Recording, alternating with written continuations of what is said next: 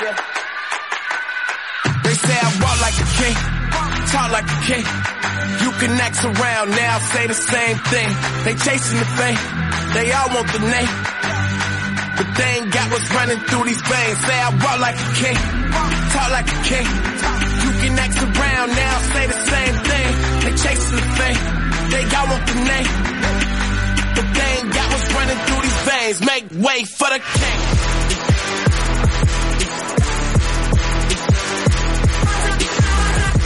Pues con esta marcha nos vamos a ir a abrir la aplicación de Amazon Video y vamos a darle al play y nos vamos a encontrar con esta serie de animación de Invencible, un proyecto que por lo que vemos se ha gastado mucho en los actores, pese a ser animación, y que Robert Kirkman, después del pelotazo de AMC con Walking Dead, eh, se puede producir lo que quiera.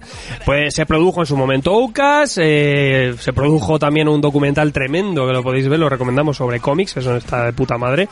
Y también pues esta serie eh, que con Amazon pues nos anima, esa acción sobre todo que vemos en la, en la serie, en la serie de, de Kirkman, Cory Walker y Ryan Only. Sobre todo donde va a primar es eh, ver esos momentitos, esa acción, esa sangre, ese hardcoreo. Y donde vamos a ver además que el ejercicio es distinto. Hay aquí un trabajo de compresión y de remodelación de los arcos generales para presentarlos de otra manera, aunque también, como decimos, te destripa bastante el cómic y como siempre decimos, la prescripción es primeramente leer la fuente original, en este caso el cómic, porque calidad está años luz, creemos y consideramos, y además, pues si no te vas a perder muchos puntos que, que la serie ya te va a exponer, aunque luego, como decimos, la forma de contarlo es bastante distinta, veremos si mejora o empeora. Eh, serie Invencible, eh, breve comentario, Jesús, ¿qué te parece? Pues nada, de oca en oca y, tira- y tiramos porque nos toca. Pasamos del cómic a lo televisivo y nada, una remodelación de todo lo que hemos visto en la serie, eh, haciéndolo más atractivo para un público general que a lo mejor no le apetece leerse la obra, pero que destripa muchas de las tramas. Sin más, eh, Joel. Mm, como bien eh, me apuntó Gonzaga en su momento, mm, la serie te va a gustar porque yo cuando la- me, me vi el primer capítulo y dije, va, ni fu ni fa, y me dijo, cuando acabes el, el cómic la vas a apreciar mucho más. Efectivamente, el vacío que sentí cuando terminé de leer Invencible en, en esa famosa semana, lo llené eh, viéndome toda la serie que, que la tenía totalmente pendiente. Como adaptación, pues bueno, mm, son medios diferentes, así que me vale lo que me ofrecen, lo que sí que es verdad, pues eso, lo que hemos comentado, que eh, se adapta libremente a algunas cosas y puede destripar un poco la obra, pero bueno, yo creo que su función, que es un poco acercar la, la obra, llegar a acercar la obra a un público nuevo, yo creo que lo puede cumplir bastante bien. A la gente le ha roto el ojete la serie. Y yo digo, ostras, Sí. si la serie te ha roto el ojete, ¿qué hace que no estás leyendo esto? Pero también es verdad que a los fans también, y es verdad, hay un punto de satisfacción muy grande ver la animación, sobre todo lo que decimos, en, esa- en esas peleas y esas cosas, madre mía, como que además se recrea. Gonzaga, Pues sí, le romper el, el ojete tal cual. Un compañero, un amigo mío me decía, eh, no es para tanto, ya estoy viendo el primer capítulo, estoy acabando y va, otra serie normal lucha más de superhéroes. Y yo, sí, acábatelo y luego me cuentas, payaso. sí, sí. Pues nada, hay que tener un poquito de paciencia, poquita, pero hay que tenerla. Sí, sí. Yo la he vendido con, con la postcréditos del primer capítulo. Le- a mis colegas y tal le he dicho, oye, ¿has, has visto esto que han puesto en Amazon tal? Y me ha dicho, no, ni puta idea, no me llama mucho. Le- Y les he puesto esa escena y ya, ya la han visto todos. Se hace una, una gran labor pasando lo que es el cómic a la serie. Lo que comentáis de que hay cosas que pasan después en el cómic que aquí pasan antes, yo creo que es por la intención esta que tenía también eh, Kirman de que este girito de, de guion que pasa al final de temporada, en el cómic pasa mucho antes por la obligación que tuvo de, de poner algo interesante para que vendiera más el cómic, pero yo creo que funciona bastante bien para que justo el final, el clímax de la última temporada sea ese momento tan tan culmen en, en el cómic. Aquí sí trayendo cosas que pasan después, pero que aún así cuadran perfectamente. Aquí sí que pasan las cosas en el número 25. Yo creo que Robert Kirkman. Pues aquí se lo voy a poner al final, aquí se lo quiero poner más, más adelante. Ahora, ahora sí, ahora me dejan. Eh, Javi. Pues una adaptación, diferente medio para, para una historia que por lo menos a los que estamos aquí reunidos nos encanta a todos. Así que yo no le voy a poner pero de momento a esta serie, también creo que hay que darle más tiempo, la animación tiene su aquel, ya lo comentaremos, pero, pero es una serie interesante. Yo conozco gente que no se ha leído el cómic, que ha visto la serie y la ha flipado, está diciendo, esto no es una serie de dibujos para niños, como decían, dice, oye, que esta serie no la puedo ver con mi hijo, digo, no, no sé, te, depende de la edad que tenga tu hijo, pero no se la pongas, porque ah, depende a- al nivel de gore al que quieras exponerle. Bueno, hay más ahora en este en esta generación de cristal que nosotros nos soltaban ahí a la guerra, ala, ponte Rambo y ponte a matar ahí vietnamitas. Sí, sí, Y que había serie de Robocop. animación para niños de Rambo y de Robocop, que eran películas Sí, sí. para más de 18. Y ponte Robocop, que nosotros la veíamos con- de pequeñajos y veíamos a un tío deshecho. Nosotros estaríamos acostumbrados, pero la generación de ahora se lo tienes que dar todo más dosificado. Y esta serie va al trapo, entra en violencia directamente desde el episodio número uno. Totalmente, pues a mí me parece que eso, sobre todo es un disfrute ver eh, que llegue esto a más gente, como siempre, a mí las adaptaciones es lo que más me gusta, el resto ya me da un poco igual. Y también la he llegado a disfrutar y sobre todo donde lo que veo un poco es eso que tiene, yo le veo muchos peros, pero pero bueno, me gusta ver cómo lo cuentan. Hay quien dice, no, aquí mejoran como lo cuentan. Tampoco veo que lo mejoren nada. O sea, lo veo que hay variaciones, cambillos y tal. También hay otros cambios a nivel estético. Un poco de todo. También la adaptan un poco a unos tiempos de corrección política. Cuando lo que te digo es una, una serie que tiene un poco de incorrección. Eh, ahora hablaremos un poco también de eso. Porque a mí me parece muy raro que el traje de Atonif, por ejemplo, eh, le han rebajado un poco, eh, pues ahora lleva unos, unos shorts y tal, pero luego el, el símbolo que es el símbolo del género femenino con unos átomos, parece que está eh, tachado. Digo, qué cosa más rara. Eh, Esto- está muy raro. Para, para, es- está simplificado, lo ha, lo ha justificado ya el, el Kirman y lo ha puesto por redes sociales, que lo sentía, que al momento de, hacer la, la simplificación no veía que el símbolo femenino con la X fuese a ser ofensivo, simplemente lo veía como simplificado, pero sí que ha, todo lo que ha dado de hablar, que ya se ha disculpado y ha dicho que esa no era la intención y que lo va a intentar cambiar ya para la segunda temporada. Claro, yo lo que sé, pero vamos, que, que bueno, un poco adaptado a estos tiempos, pero al final en esencia son todos los personajes y tenemos esta historia. Eh, Javi, cuéntanos un poco eh, datos de producción, porque aquí sobre todo el casting es potente y cómo, cómo es esta cosa. Sí, pues es una serie que, como bien hemos dicho, lleva Amazon, la productora de Amazon Studios para, para animación, que nace, que nace después de la fallida producción de la película que estaba Paramount moviendo durante años, que al final no se llevó a cabo, y al final Kirman consiguió, consiguió venderla. Kirman, el nombre Kirman ya vende. Tú tienes The Walking Dead The Walking Dead, Beyond The Walking Dead, todo lo que sea Robert Kirman ahora mismo ya le van a coger la idea. Lo que pasa que lo vieron en principio la idea que tenían era haberla hecho en, en imagen real, pero vieron que eso se les iba un poquito de, de- de mano y han preferido centrarse en una serie de animación. Es una serie, como bien hemos dicho, con producida por el propio Robert Kin- eh, Kirkman y 15 personas más. Es una- serie de, gran producción, al ser una animación para ganar estudios. Está, está Kirkman, está Seth Rogen, que también es otro que otro es actor y productor que se mueve por todos, por todos los el ambiente superheroico, desde la serie de Predicador, de la serie de Boys, está, está, toca, está tocando muchos palos de mm, del ambiente superheroico y también David Alpert, que es uno de los de los productores que lleva con Kirman desde el principio en The Walking Dead y en, y en las demás series en las demás series de, del universo zombie de, de Kirman y de dirección bueno Jeff Allen es el que ha dirigido los ocho episodios ayudado por un par de directores más pero es es un tío que viene de la animación que lleva muchos años lleva ha hecho desde Scooby Doo muchas producciones de Marvel Studios de Avengers de Vengadores también ha estado en Ben 10 es un todoterreno de estos que ha tocado la animación y que lleva perdón y que lleva bastante tiempo eh, en- dedicándose a ello y donde sí han echado el, el do de pecho ha sido en las voces los que la veáis doblada os perderéis todas esas voces pero aquellos de nosotros como yo un servidor purista que soy purista a tope que si hay que verlo en coreano se ve en coreano si hay que verlo en japonés Puri- purista, y, japonés. purista y pureta.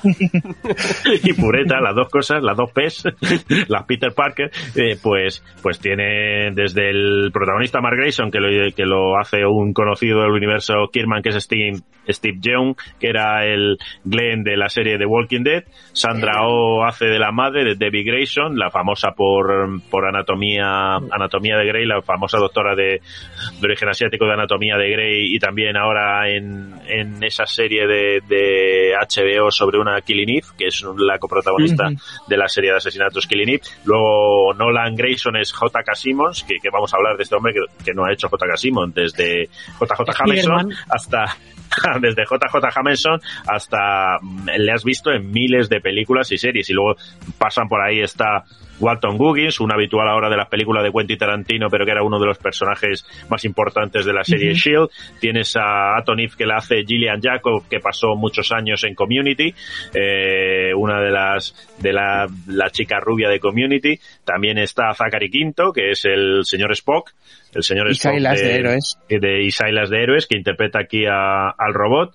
Y tenemos también a, a Clancy Brown, al gran Clancy Brown, al, al Kurgan de los Inmortales, eh, haciendo de Damien Dark, Mark Hamill, otro, otro gran, otro gran, y este muy asiduo a la animación, La porque, porque aparte de anticipado, y así es un, un caster, el propio Seth Rogen también hace la voz de, de Alien de, del- de Alien de Alien, y John Hamm de, de Mad Men. Si es que lo que digo, o sea, aquí el dinero ha ido, ha ido todo para los actores, porque aquí hay un plantel de estrellas, y ahí es una pequeña Sí, sí. crítica. Te han una faltado dibujicos y a lo mejor demasiado sonido, ¿no? Sí.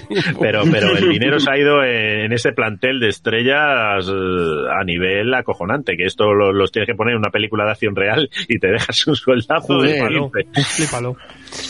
Totalmente, es eh, un plantel tremendo y claro, pues, es animación y lo que decíamos un poco tiene sentido, o sea, esta, esta, esto puedes llegar a hacer una película, pero a lo mejor Kirman lo que ha querido también es remodelar o variar un poco su serie, pero plantearla a largo plazo. Y, y esta sí de esas que, que el cómic es no tienes presupuesto y haces lo que tú quieras y necesitas un poco la animación para poder plasmar realmente todo el hardcoreo que tiene Invencible, que de hecho yo creo que en esta serie es más potente. O sea, el, tema de las, de las escenas de acción, que me pasa un poco, eh, también hago otra referencia al manga con el Sonen.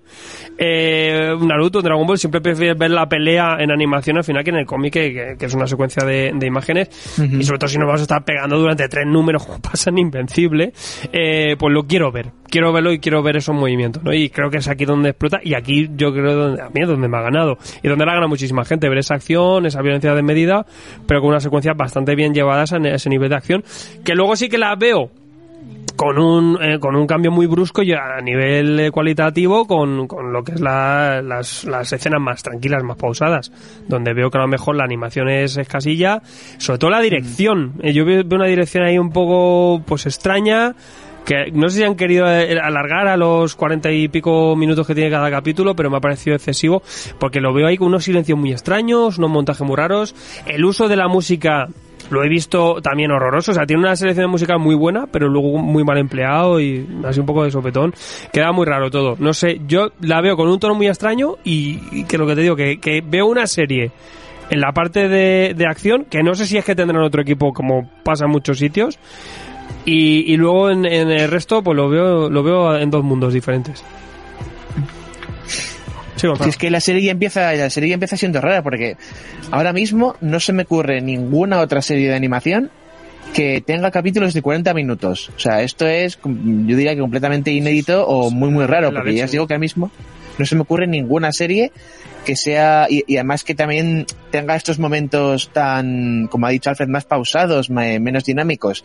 O sea, han intentado hacer tal, casi tal cual una serie de imagen real en, en animación y no les ha quedado tan mal como suele pasar cuando intentas hacer, porque no se puede pasar algo tal cual de imagen real a animación, queda, queda raro.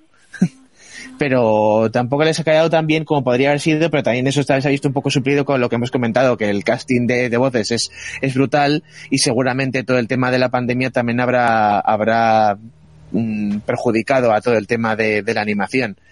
Pero aún así yo creo que es un, les ha quedado algo bastante correcto y que 100% seguro se mejorará en siguientes temporadas, ya se ha confirmado segunda y tercera temporada. Así que eh, viendo cosas muy bestias, de no, no solo bestias de en cuanto a gore, sino en cuanto a animación, de peleas bastante bien animadas y bastante bien eh, coordinadas, eh, me espero que todo vaya mejor, al igual que en el cómic. Así que todo correcto.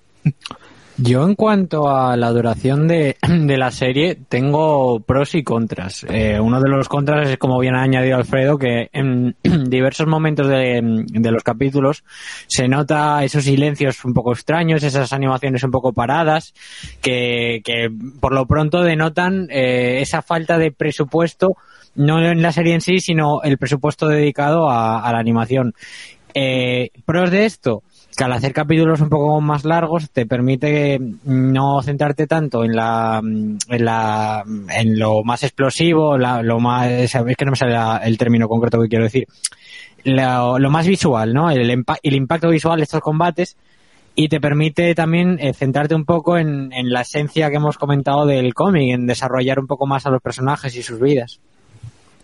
Sí, totalmente. Sí, Sí, hay un problema que en, que en animación, tanto 3D y 2D, los momentos más pausados y las pausas que no hay nada, se notan muchísimo más que en imagen real. Entonces ahí se ve muy perjudicado. La, la animación tiene que ser siempre muy dinámica, muy rápida. Se nota muchísimo más. Tú puedes poner la misma escena tal cual en animación desde, de, desde eh, de- 2D, 3D y en imagen real y, se, y te vas a eh, resultar mucho más coñazo en animación. La misma duración, Sí, la eh, misma cara, una dibujada, otra no. Es más difícil de lograr, mucho más difícil.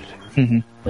Sí, eh, Kirman y, Alper y la demás gente de producción ya vienen curtidos. Lo que pasa es que siempre habían hecho imagen real. Llevan 10 temporadas o 11 de Walking Dead, 6 de Fear the Walking Dead.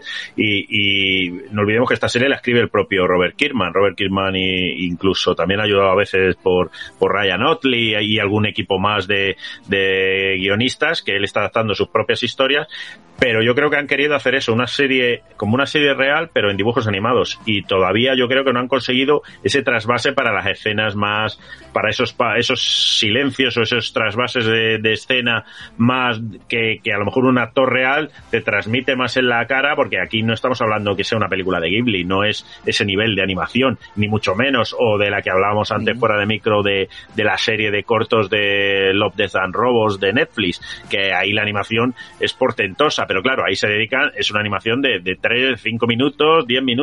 Veremos a ver cómo está la serie de, que no creo que sea tan larga, la de Marvel que tienen planteada, de What If, que también ahí se verá el estilo animación, yo creo que más dinámico, porque también yo creo, no sé la duración, pero yo creo que no, no irán a los 40 minutos y irán a una no. dirección, a una dirección, a una duración más, más longeva, pero también es un cambio, lo mismo esta primera temporada hay que darle tiempo y la segunda eh, mejoran esos esos encadenamientos de escenas a nivel de animación y estamos en ante una de las series porque a nivel de guion aquí es un despiporre. Esto aquí no vamos a decir que está mal porque es imposible que Invencible esté mal eh, a nivel de guion. No, no. ya te puedes quejar de más o menos. Las voces imposible también que estén mal porque son auténticas estrellas. Todo la mayoría de ellos son autores muy reputados y que llevan años y años currando y a nivel de animación quizá le falta lo que hemos dicho. También a lo mejor no lo sé como dice Gonzaga el coronavirus ha afectado en cierta medida a, a la animación o, a- o al proyecto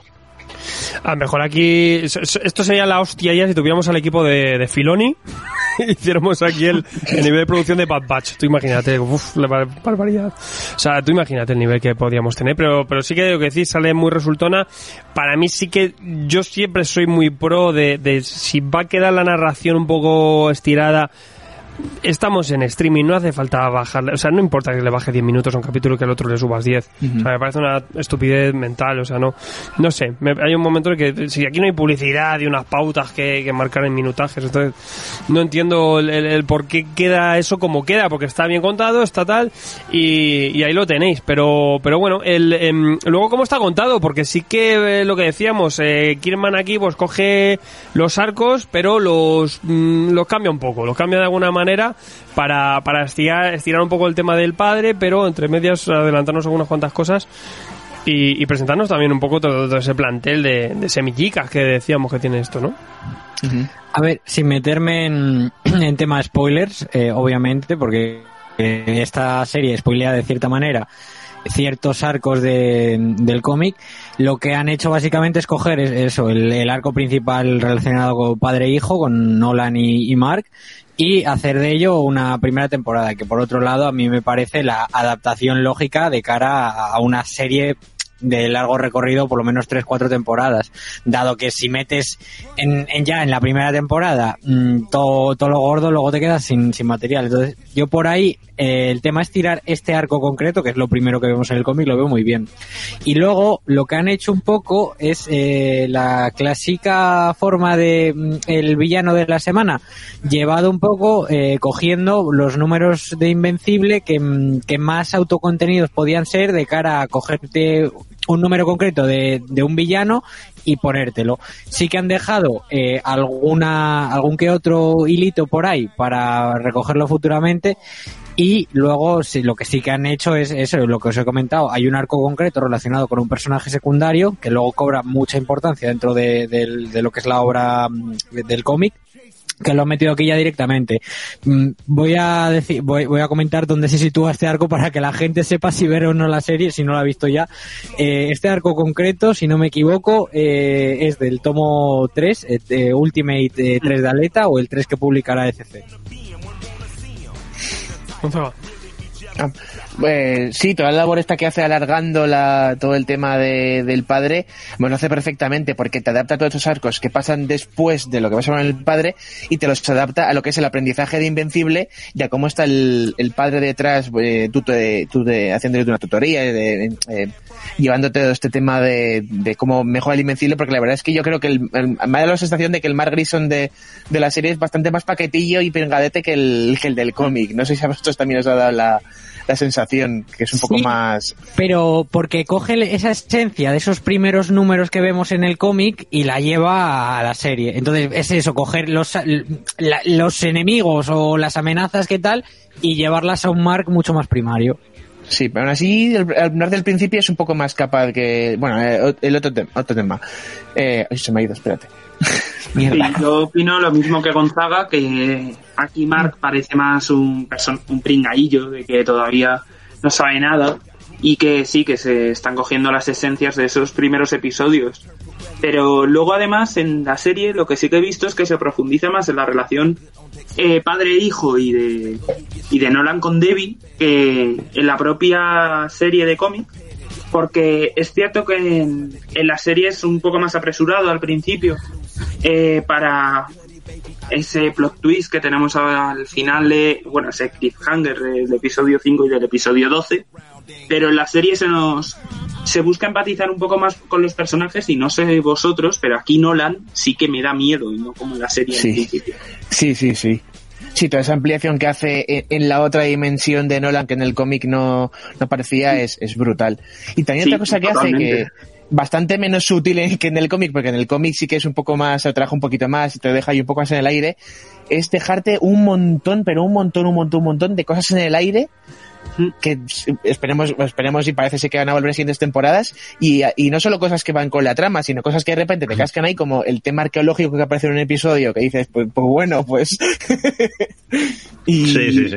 toda esa labor que hace de, de dejarte pollitas, de dejarte los dientes largos, mm, y, y ha dicho de una manera mucho más directa, eh, es como le- leer un poquito un libro por, por encima a que te den un- el guantazo con el libro, que es más como lo hacen aquí en la serie, pero también lo que hemos comentado, eh, también en una serie de animación es, y en una serie es lo que se busca, que no sea tan, tan sutil, que sea más directo y mucho más dinámico para que el- el- la mayoría de lectores no, lo- no lo pasen por alto y, y les cace a la, a la primera. Es que eh, el esquema, el esquema que clásico que lleva, que lleva esta serie, que es el Monster of the Day, que es clásico tanto en el mundo del cómic como en el de las series, el, el monstruo del día, que acabamos con él y pasamos a otra cosa, aquí lo lleva, pero no lo lleva a rajatabla, porque como bien decís, va dejando semillitas, va haciendo, y sobre todo, según se va acercando los últimos dos episodios, ese esquema ya se olvida un poco, ya se centran en la trama general de, de Grayson y su padre, y ya no es tanto el me enfrento a este, pero yo creo que está bien para, para gente que no, que no venga del mundo del cómic, que no conozca a este personaje, te tienen que mostrar sus poderes, más o menos sus habilidades, qué, en qué tipo de universo está, le, le- ponemos a pegarse contra los squids estos que aparecen, o contra la banda esta de, de mafiosos, o al principio contra los atracadores, y si está bien, yo creo, ese tema del monstruo del día para, para ir introduciendo a la gente. Luego ya, como, como vemos y como veremos, eso ya es una serie de larga duración, tendrá episodios que, que continuarán de uno a otro y también tendrá episodios, igual que el propio Comando Invencible, de, de un villano, me enfrento a él, le venzo y paso a otra cosa, siempre haciendo avanzar. Lo importante aquí yo creo que son la- las tramas por detrás. Hay, hay episodios en que hay poca acción, aunque parece lo contrario, hay Sí. muy poca acción, hay mucho diálogo entre personajes y, y poca acción a nivel espectacular. El de la universidad, por ejemplo. Claro, es que es un poco como, que es el- como empieza la serie, que al principio no hay tanto y necesitas ese, esa base que es el desarrollo tremendo de personajes, ¿no? Claro, sin, sin eso. Pero claro, también es verdad que al público de alguna manera consiguen hacerlo bien para que al público en cada capítulo le den un poquito. Su dosis de acción, que también es verdad que es lo que lo que le puede ganar más a, a la gente, por lo que te digo. A mí, a mí, yo te digo, de forma como lo cuentan, me saca un poco, me saca un poco porque porque lo veo extraño. Lo- es que hay momentos aquí que digo, no sé si estoy viendo una serie de animación, una web serie extraña, y luego de repente dios una nota que dice esto no es normal, pero vamos a ver. Sí, sí.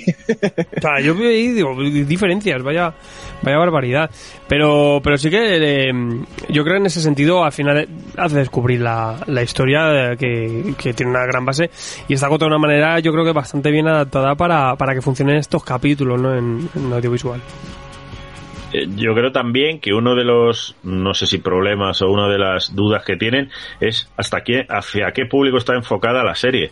Porque no, no olvidemos que en Japón ya más o menos la animación está bien concertada, todo el mundo sabe qué tipo de animación tiene que ver, si te gustan los shonen, si te gusta más eh, la animación clásica, si te hay como diferentes rollos de animación que todo el mundo sabe hacia dónde dirigirse. Pero en el ambiente americano, la animación, salvo películas tipo Pixar y demás, que son ya para todos los públicos, que lo puedes ver acompañado de tus hijos, una animación que solo sea para adultos no es tan normal, salvo raras ocasiones que ha habido como Metal Hurlan, estas películas antiguas y, cosas así, es una cosa que no se suele, no se suele dar. La, gente que no está acostumbrada a las series no suele ver animación. O ve dibujos o dice no yo dibujos no veo que esto está de puta madre no que yo dibujos no veo no voy a, no voy a ver esta serie porque no veo dibujos. Es, Claro. eh, eh, hay que enfocar esto hacia qué público está enfocado cómo, cómo- lo enfoco. Es eh, a nivel mm, ya me salgo de Japón y de Oriente que estamos acostumbrados pero aquí en Europa y en Estados Unidos es una cosa más difícil de enfocar a un público objetivo.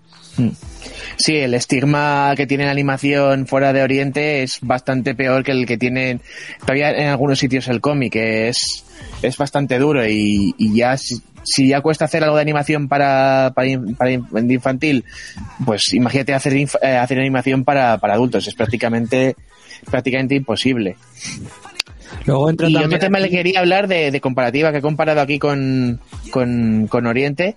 El, esta comparativa que, que pasó con Dark Souls y los videojuegos, eh, esto no es The Voice, que todo el mundo quiere compararla con The Voice. Esto no Ah, es The bueno. Voice, que parece que, que tú, que, o quieres tratarlo más después, el tema. Eh, pero sí que es verdad que The Voice hay quien que lo mencionaba, pero hombre, yo ent- entiendo por qué se menciona The Voice, o sea, que tú digas que es una, es una visión muy muy superficial de decir que esto es como The Voice, ¿no? Sí, The Voice porque son superhéroes que se pegan y son muy cabrones y tal. Pero entiendo también ese comentario que se puede hacer ese simi porque realmente tienes un, un cómic de superhéroes que llega a la gran pantalla o que llega a una plataforma online que es un cómic de superhéroes fuera del tono que tienes en Marvel y en DC. Y además, pues, mucho más adulto, más maduro, o más, o más, más hardcore, así visualmente. visual. Pero la verdad que luego es un comentario, como decimos, pues muy superficial porque Sí, en sí, el fondo, para nada, nada que ver. O sea, nada que ver. Es que, es que ahora cualquier obra audiovisual o de cómic que sea un de superhéroes, pero es como has dicho, más adulto y más tal, están a punto de Pero- decir ya pero que, sí que al The público- Watchmen es, es también de- como The Voice. Pero al público general, creas o no, Sí, que sí, le haya funcionado sí. The Voice va a hacer que le funcione Invencible. Por, por esa cuestión estética, por esa cuestión de forma nada más. Porque, porque eh, ok, eh, hemos enseñado a la gente que hay cómics de superhéroes y historias de superhéroes muy guapas fuera de DC de Marvel, que son diferentes, que pueden ser más bestias, que pueden ser más explícitas. Mm. Y van buscando incluso eso, un poco. Hablamos del público general, un poco que se la pela a los cómics. Pero como, ya he dicho, por ejemplo, en Dark Souls en los videojuegos se puede colar porque se identifica más con la dificultad, que es otra cosa. Pero la gente que va esperando una temática o una serie como The, The Voice, que también la pasa un poco a Jupiter's Legacy, que la gente está esperando una temática como, como puede ser esta de The Voice y luego se encuentra con Invencible, que es mucho más superheroica a pesar del gore, o como Jupiter's Legacy, que trata otros temas. Entonces, Sí. también eso puede jugar un poco a la contra de la serie, que vayas esperando una Sí, no, cosa eso, y, te, y te cuentes esa cosa diferente, que puede ser igual de buena, pero no te parece igual de buena porque ibas esperando. Espérate a la temporada cosa. 3 de The Voice y ya está. Si quieres lo mismo, solo eso es así. De todas formas, es que la comparación es inevitable. O sea, The Voice es un producto que además produce Amazon también, que ha funcionado muy bien al público y que ha roto los esquemas que tiene el público del, del producto audiovisual en este caso, o, o cómic por lo menos, o, o lo que sea que haya visto el público, de que se aleja mucho de lo que se conoce como los superiores, ¿no? Quiero decir, el público más mainstream, más habitual, está acostumbrado a las producciones de Marvel. Le, le plantan un The Voice, le sorprende. Entonces luego cualquier cosa que se salga del panorama y se asemeje un poco a The Voice va a ser comparada con The Voice inevitablemente. En este caso, pues tienes al personaje de Nolan, que se asemeja mucho a lo que podría ser un patriota y que pues hace que el público lo asocie con, con eso directamente. Pero ojo, lo, lo, los True Believers lo comparamos con la garrapata, porque Amazon ya lo hizo con la garrapata. Sí, sí, sí. Eh, yo quería apuntar del tema de la animación que estábamos comentando antes, que a mí también me choca mucho el, en plan, yo también me he estado planteando a quién puede estar dirigida esta serie realmente, más allá de los que hayan leído el cómic o les pique la curiosidad por, por porque hayan oído hablar del cómic, ¿no? Porque tú cuando te encuentras una serie eh, con animación que, que es de adultos, en este caso yo tiro, eh, Javi ha hecho otras comparaciones, pero yo tiro más por lo que he visto yo, en este caso Ricky Morty, tú viendo la animación ya sabes un poco eh, qué tipo de serie es o qué a qué tipo de serie te vas a, a encontrar. En este caso, si ves eh, un tráiler de Invencible, sí que tira por un producto más que podían haber puesto en Cartoon Network quitándole pues esa violencia extrema que tiene. Mm, Sí, pero es una serie que yo también eh, hemos jugado solo ocho episodios y yo creo que hay que darle tiempo. Tampoco olvidemos que The Voice, la primera temporada, no, tuvo éxito, no tuvo el éxito que ha tenido la segunda. The Voice cuando explotaba es en la segunda. Yo cuando yo, cuando analicé en, en el programa de cine The Voice, eh, en el programa que tengo, mucha gente me llegó diciendo, joder, ni conocía esta serie y, y me he enterado por vosotros. Y eso estoy hablando a nivel local, que yo no tengo una audiencia, ya quisiera yo, de, de millones de personas que me sigan. Es una serie que ha explotado con el boca a boca y el boca a oreja y yo creo que a, que a Invencible hay también que darle tiempo para que esto se vaya se vaya moviendo. Y, y no debe haber andado del todo mal si ya te, le han dado segunda y tercera temporada de golpe que, pocas veces te dicen dos temporadas de golpe para adelante.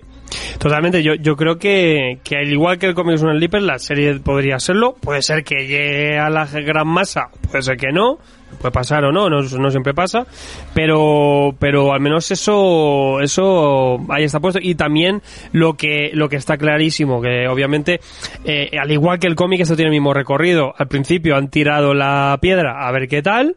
A ver, parece que ha funcionado. Ahora tenemos una renovación de otras dos temporadas. Vamos a ver la serie explotar y evolucionar seguramente en las siguientes dos temporadas. Y seguramente va a ir a mejor en muchos aspectos, que ya aquí ya cumple bastante bien en muchos. Claro, ahí han sabido jugar muy bien sus cartas, porque eh, al igual que Invencible tiene un ritmo muy lento, sobre todo hasta el número 20 y pico, que es cuando realmente arranca la serie de una manera eh, tan exponencial como estábamos comentando en, el análisis y tal, y aquí pues han, al adaptarla pues han cogido lo gordo, gordo, que, que te, ya te pilla ahí un poco a principios de, de lo que sería el primer tomo, y lo han metido en el primer capítulo para que no te quedes solo con, bueno, he visto a un señor que acaba de tener sus poderes, tira la basura y cae la basura en el siguiente capítulo, ¿no? Han sabido cómo enganchar a la gente, por lo menos en el primer capítulo, para que diga, "Mm, me interesa esto que me acabas de contar y además me interesa el, ani- el nivel de violencia con el que me lo has contado. Voy a seguir viendo". Y bien trabajado con el girito que te funciona en el primer tomo gordo, por así decirlo. eh, Pones un girito así similar también en el primer capítulo. O sea, Claro, es muy inteligentemente saber qué te funciona en Invencible y qué te puede llegar a funcionar en su, en su adaptación en, en animación. Además, lo que comentaba, lo que he comentado y he resaltado mucho análisis del cómic. Eh, todas estas últimas páginas que son cada cliffhanger del cómic, aquí te las, aquí el trasunto son las escenas post créditos que hay en cada capítulo hay una y que es la que te hace quedarte y, y tener ganas de que llegue el capítulo de la, de la siguiente semana. O sea que eh, todo eso jugado perfectamente. Y además otra que han hecho bien, que creo que es Netflix la única que lo sigue haciendo, es claro, sacarte el capítulo cada semana y que cada, cada semana se hable de ello, no sacártelo todo a la vez. Hay otra cosa que yo creo que demuestra un poco la, la, la dirección extraña que lleva esto, el montaje extraño que tiene cuando ponen las letras de título que directamente, directamente cortan y cuando van a Sí. decir Invencible y, y se sale el capítulo, que ya es muy anticlimático, ya me raya un poco, o sea, tiene un lenguaje muy extraño, ya te lo digo, a mí me... Sí, es un, es un juego que incluso, además, si ves el título cada vez tiene más sangre. El título Sí, es invencible. sí. Según pasan, van pasando los capítulos, hay más sangre de- encima de, de esa palabra de tú eres invencible. Te pone ahí el, el título de, de- del episodio. Pero sí, yo creo que ahora es que el modelo, el modelo de exhibición tanto de Netflix como de Amazon como de Disney, yo creo que ahora está cambiando otra vez. Antes era, te pongo toda la serie de golpe y la disfruta del tirón. Y ahora parece que vuelve otra vez el episodio semanal para que se comente en las redes y crezca el hype de- del episodio siguiente. Que, que cada vez que se estrena un episodio tengas una semana de gente haciendo sus Es que- locas es que- teorías o sus...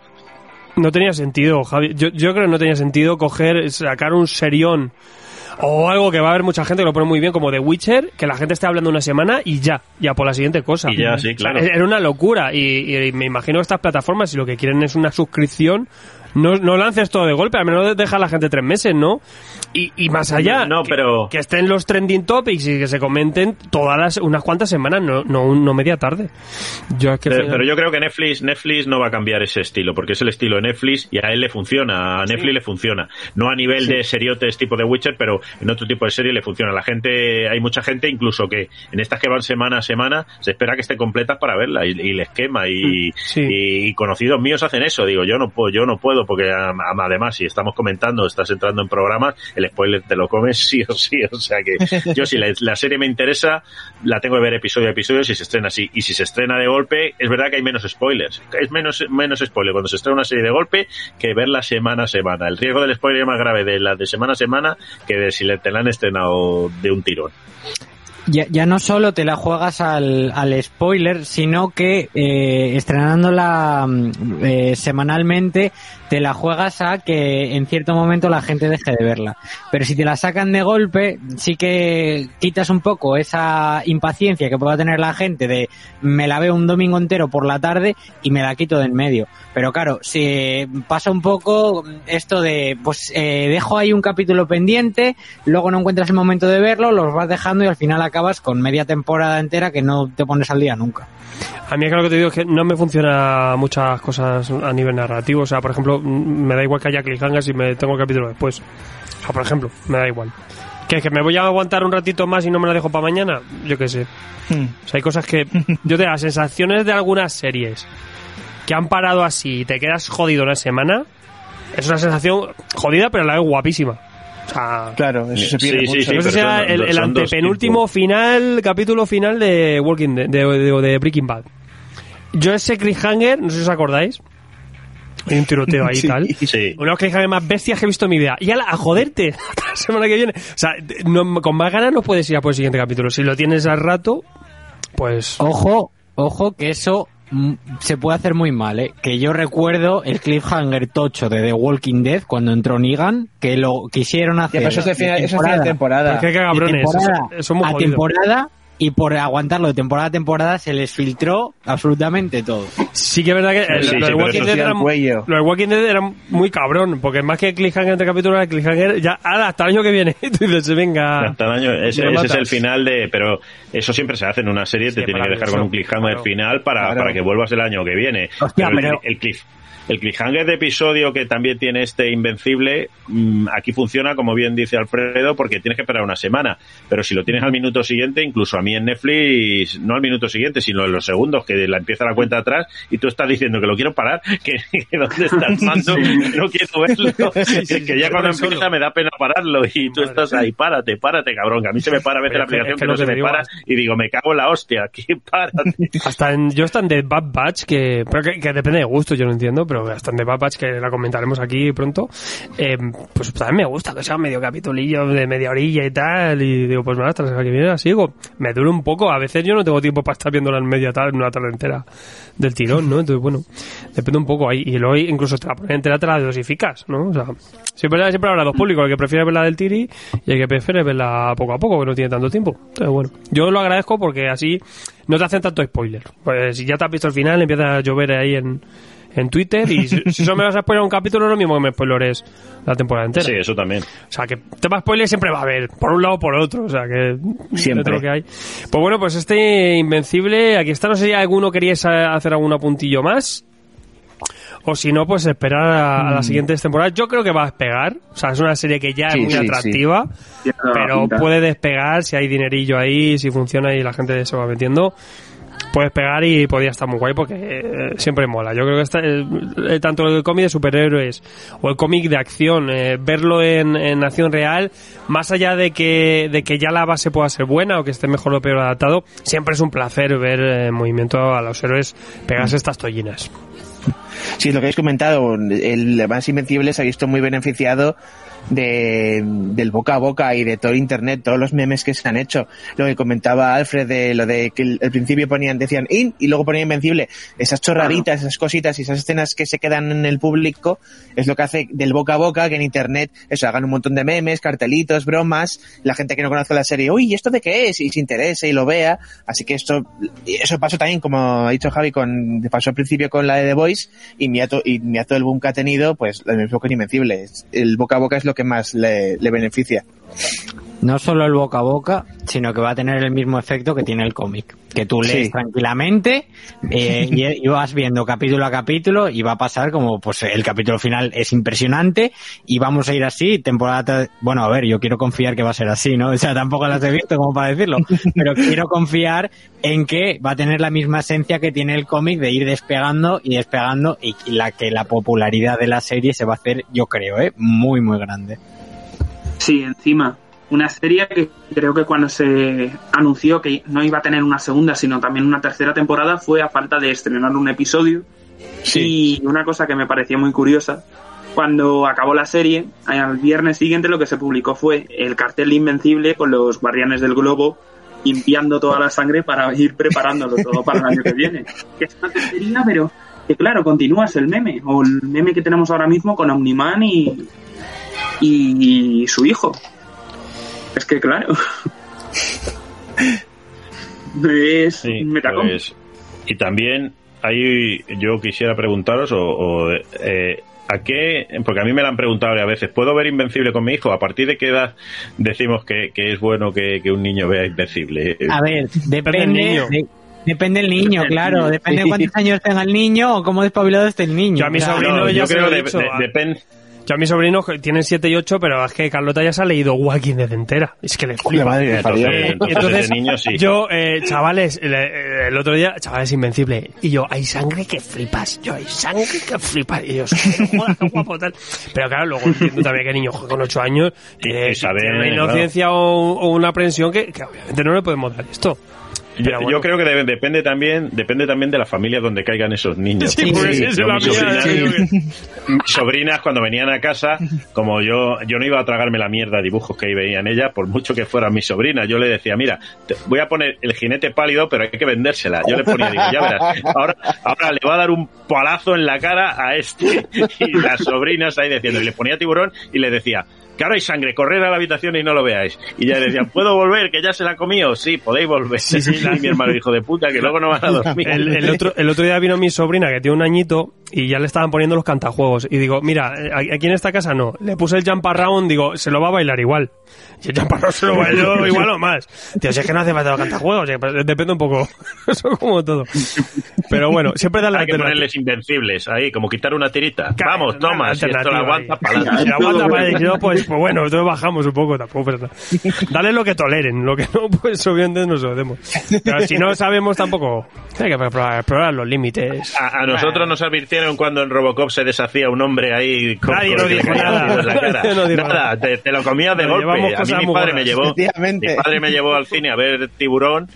Eh, cuando no debería haberme llevado a ver tiburón y yo estuve, yo te lo juro cuando me iba a la bañera movía el agua para que no hubiera tiburones Voy a mover, voy a, voy a asustar al tiburón un poco aquí. A ver que vea que no hay nada adentro, que con la espuma no vea que aquí hay un tiburón que me vaya a comer. que, que hay que hacerlo así. Vaya tela. No, y yo, yo también, hablando un poco de la serie, eh, para ir rematando, decir que, que me, me pone muy contento a mí que se caen este tipo de cosas, sobre todo que nos trae muchos lectores, porque esto lo trae. Y, y no- yo tengo un datito muy tonto que es que cuando hacemos un vídeo, siempre que sale una serie, una película, yo intento salir en YouTube y recomendar los cómics de esa serie. Saldrá Loki y haré una guía de Loki, sale el ojo de halcón y yo lo intento y que la gente se lea lo que hay, tal, pues mira, pues esto es lo que hay, esta es la de los personajes, vamos para adelante. Y, y con Invencible llevamos 23.000 reproducciones hablando de la historia de, de- Invencible, una pequeña guía y de qué va el cómic.